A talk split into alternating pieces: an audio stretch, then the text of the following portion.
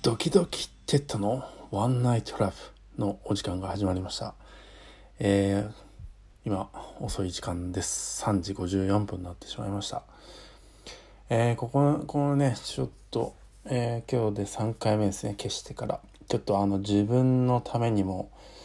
えー、活を入れるためにも、ちょっと今日はね、配信を、こう、まあ、お話をしたいかなと思います。えー今日はトークのテーマとして人生に甘えるなっていうちょっとねきつい一言なんですけども。あのまあこれはねなんでこの話をするかっていうのは、まあ、ある意味自分のために言ってるっていうのが一つありまして。うんなんかちょっと思ったんですよ。ちょっと今、最近の、あ、最近の現状を言うと、就職活動をしてて、まあ、7月になるとちょっと家賃とかやばいなっていう状況になってきまして、まあ、今失業保険もらってるんで、で、まあ、それで、えーまだ内定は3月に内定一社もらって以来、えーまだもらえてない状況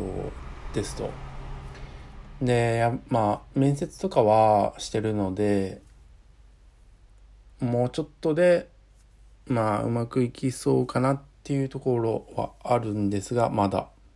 もらえてないですと。で、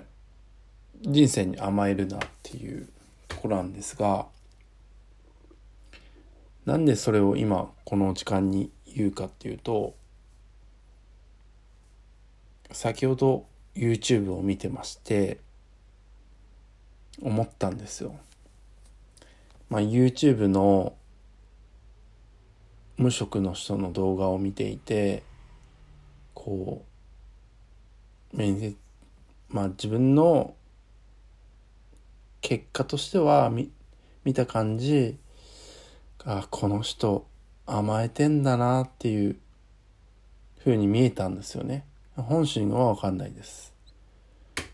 で、甘えてるし、周りも優しいんだなっていう。でも、その優しさって、時には、本人にとって良い優しさでなくなる。と思ったんですよ。だって、それで仕事できないとか仕事ないとかお金が大変とかめちゃくちゃなんか自分からその人の動画を見てたらめっちゃ言い訳だなっていうのを思ったんですよね。で自分もそういう状況なので人のことは言えないなと思ってはいます。ただそのそういうふうに思った感情だったり気持ちだったりとかは大切にしないといけないなと思っていてまあ人の我が振り直せでしたっけ？なんかちょっと言葉が違うような気がするんですけど。あ人の振り見て我が振り直す。なんかそこまあいいや。とまあ要は甘えてはいけない。なんか、まあわかんないですよ。その動画のあれは ADHD っていう風に歌ってたんで、自分は ADHD とかっていう受けたことはないですし、まあ、誰でもね、なんかそういう気質ってあるじゃないですか。で、それを言い訳にするっていうのは、すごくもったいないですし、なんかチャンスを逃してるなってすごく思ったんですよね。だから、まあ、自分に言い訳をせず、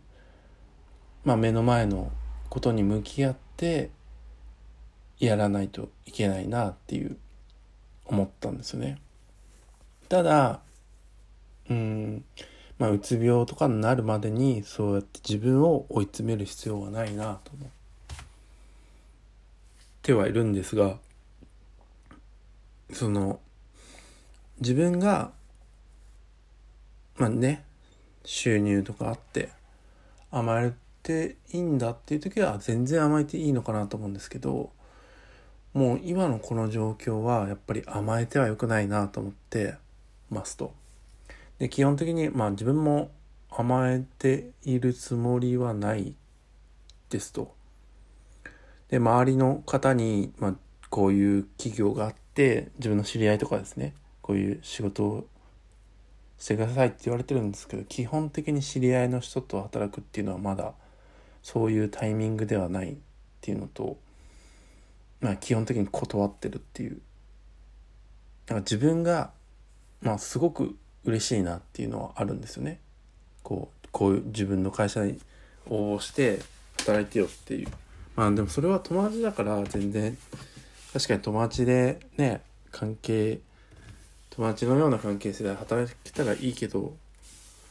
仕事というか真面目というかやっぱちゃんとやらないところはやらないといけないんでまあそのねそこの友達がそういうわけではないとは思うんですけど関係性が下手したら崩れる可能性があるんで、まあ、それはなるべくやらないようにしてるな。っていうとこは一つあるのとでまあその人生に甘えるなっていうとこでもういいもう基本言い訳自分は言い訳をしないようにしていきたいなって思ってるんですよね。そのまあメリハリというか自分に言い訳をしていいタイミングと言い訳していい状況それを分けないといけないなと思ってましてまあ例えば仕事が決まってて仕事したくねえな。そういうのはいいと思うんですよ。でも仕事もしてなくてお金もなくて面接決まらない。何か理由にしてこうこうこうだから。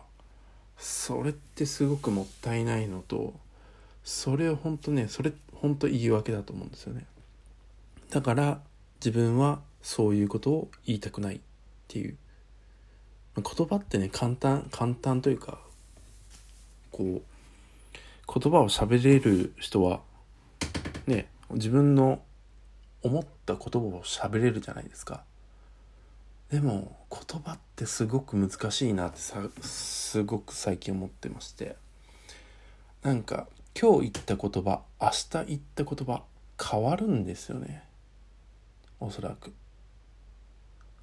まあ言葉の文字は同じかもしれない。でもそこに言葉に乗る感情というか思いみたいなのは違うんですよね。本心ではその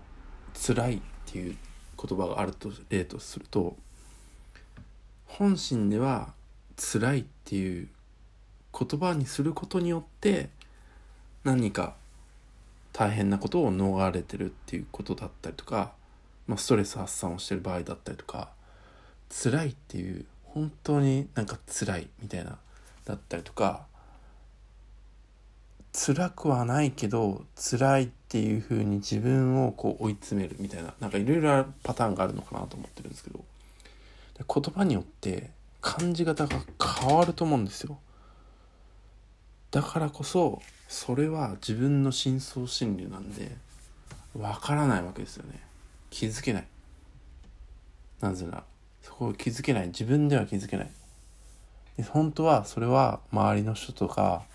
会社とかで気づいて自分自身で気づいて誰かに言われるんではなくっていうふうに自分自身を鼓舞して自分で成長しないといけないのかなっては私は思うんですよね。ただただ残酷なのはそう教育ってそういうこと言わないんですよね。自分で気づきなさいなんて言ってくれないんですよね。じゃあ言ってく、まあ仮に言ってくれる先生とかいたとしても、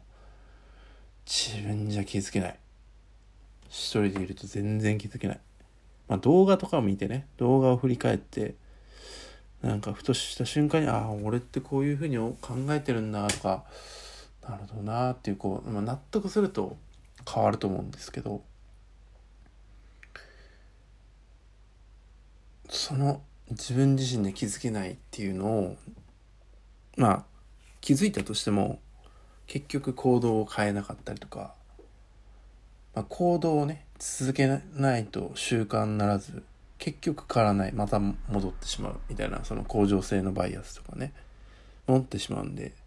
もうそこもねそこも難しいんですよ。気づいても続けられなくて。で続けようと思って3ヶ月とかでもやってもまた戻ってしまうっていう。悪循環。そうするとまた思考はなんて私はダメなやつなんだ。まあ本当はそそこね褒めないといけない。自分自身を褒めてプラスの方で考えないといけないんですけど。そういう人間の思考ってなってるんで考え方というかで思考を変えてでやることも行動もさらに変えてかないと本来は変わらないんですよ何も。で結局何があるかっていうといつも言い訳をする自分なんかなん何でもこうできないそして自分を責めるっていう余計辛い自分っていうのがいると思うんですよ。なんでそこは、まあ、こんな時間ですけどねあの肝に銘じてねやっていきたいなっていうところの話でしたちょっとねなんかあの感情がちょっとね若干まあお酒を飲んでたんであれなんですがお酒もね控えるようにしていきたいかなと思います。またたまにやります。ちょっとテーマテーマはねあって書いとかないと。忘れちゃうんで。今日もありがとうございました。さようなら。